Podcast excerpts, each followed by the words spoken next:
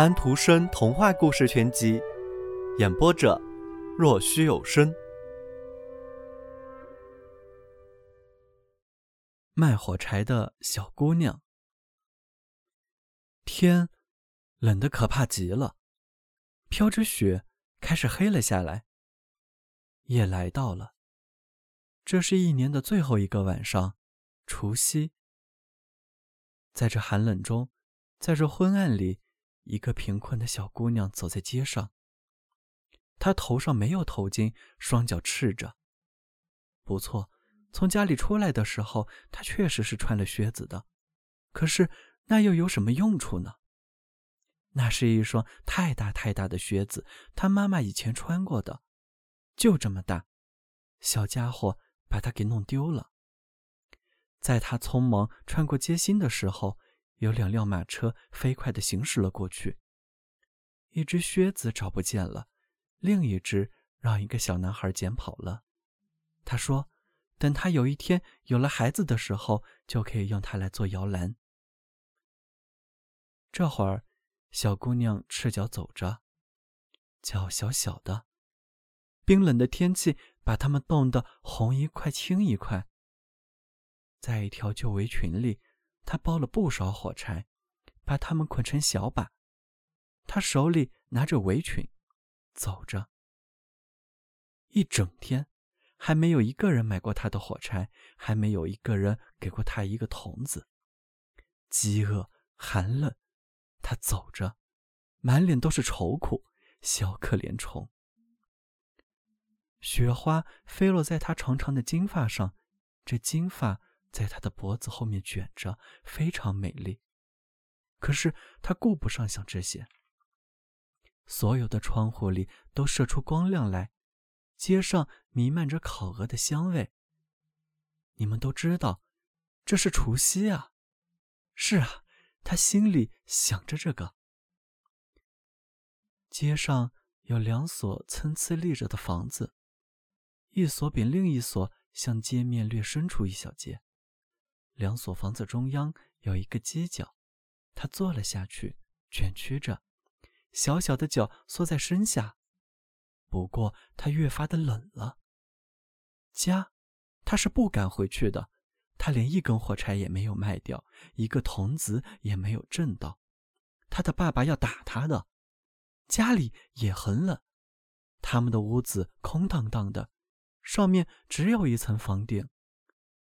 虽说那些大的缝都拿谷草和布块堵着，风还是从屋顶灌了进来。他的小手给冻得完全麻木了。唉，一小根火柴会很管用的。敢不敢抽出一根，在墙上一画，暖和一下手指头？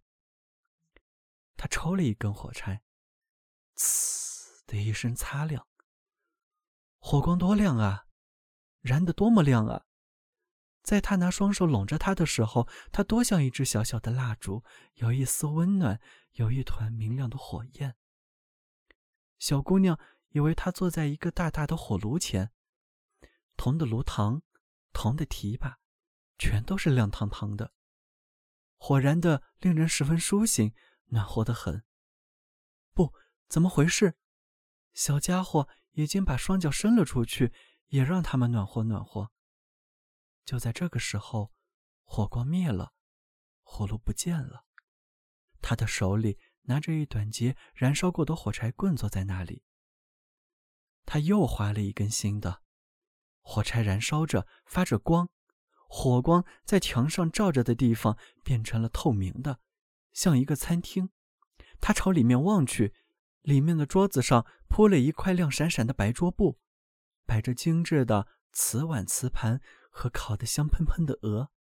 鹅的肚子里填着梨脯、梅脯和苹果。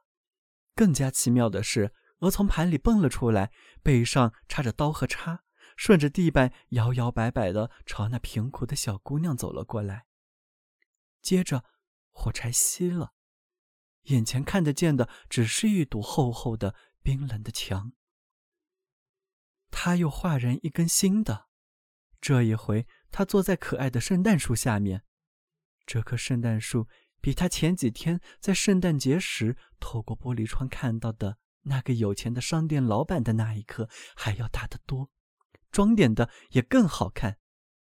绿色的枝子上面成百上千的蜡烛在燃烧着，带框的话，就像商店橱窗里挂着的那种，正从上朝下瞅着他。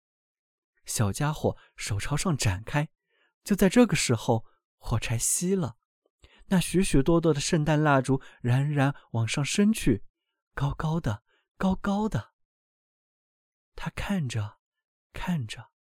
烛光都变成了亮晶晶的星星，其中有一颗落了下来，在天上划出了一道长长的亮光。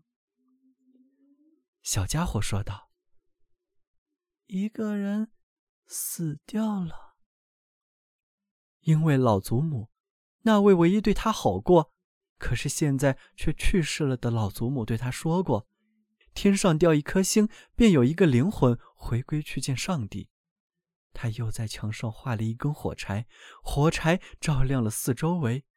老祖母在亮光里站着，那么清楚，那么焕发，那么温柔和慈祥。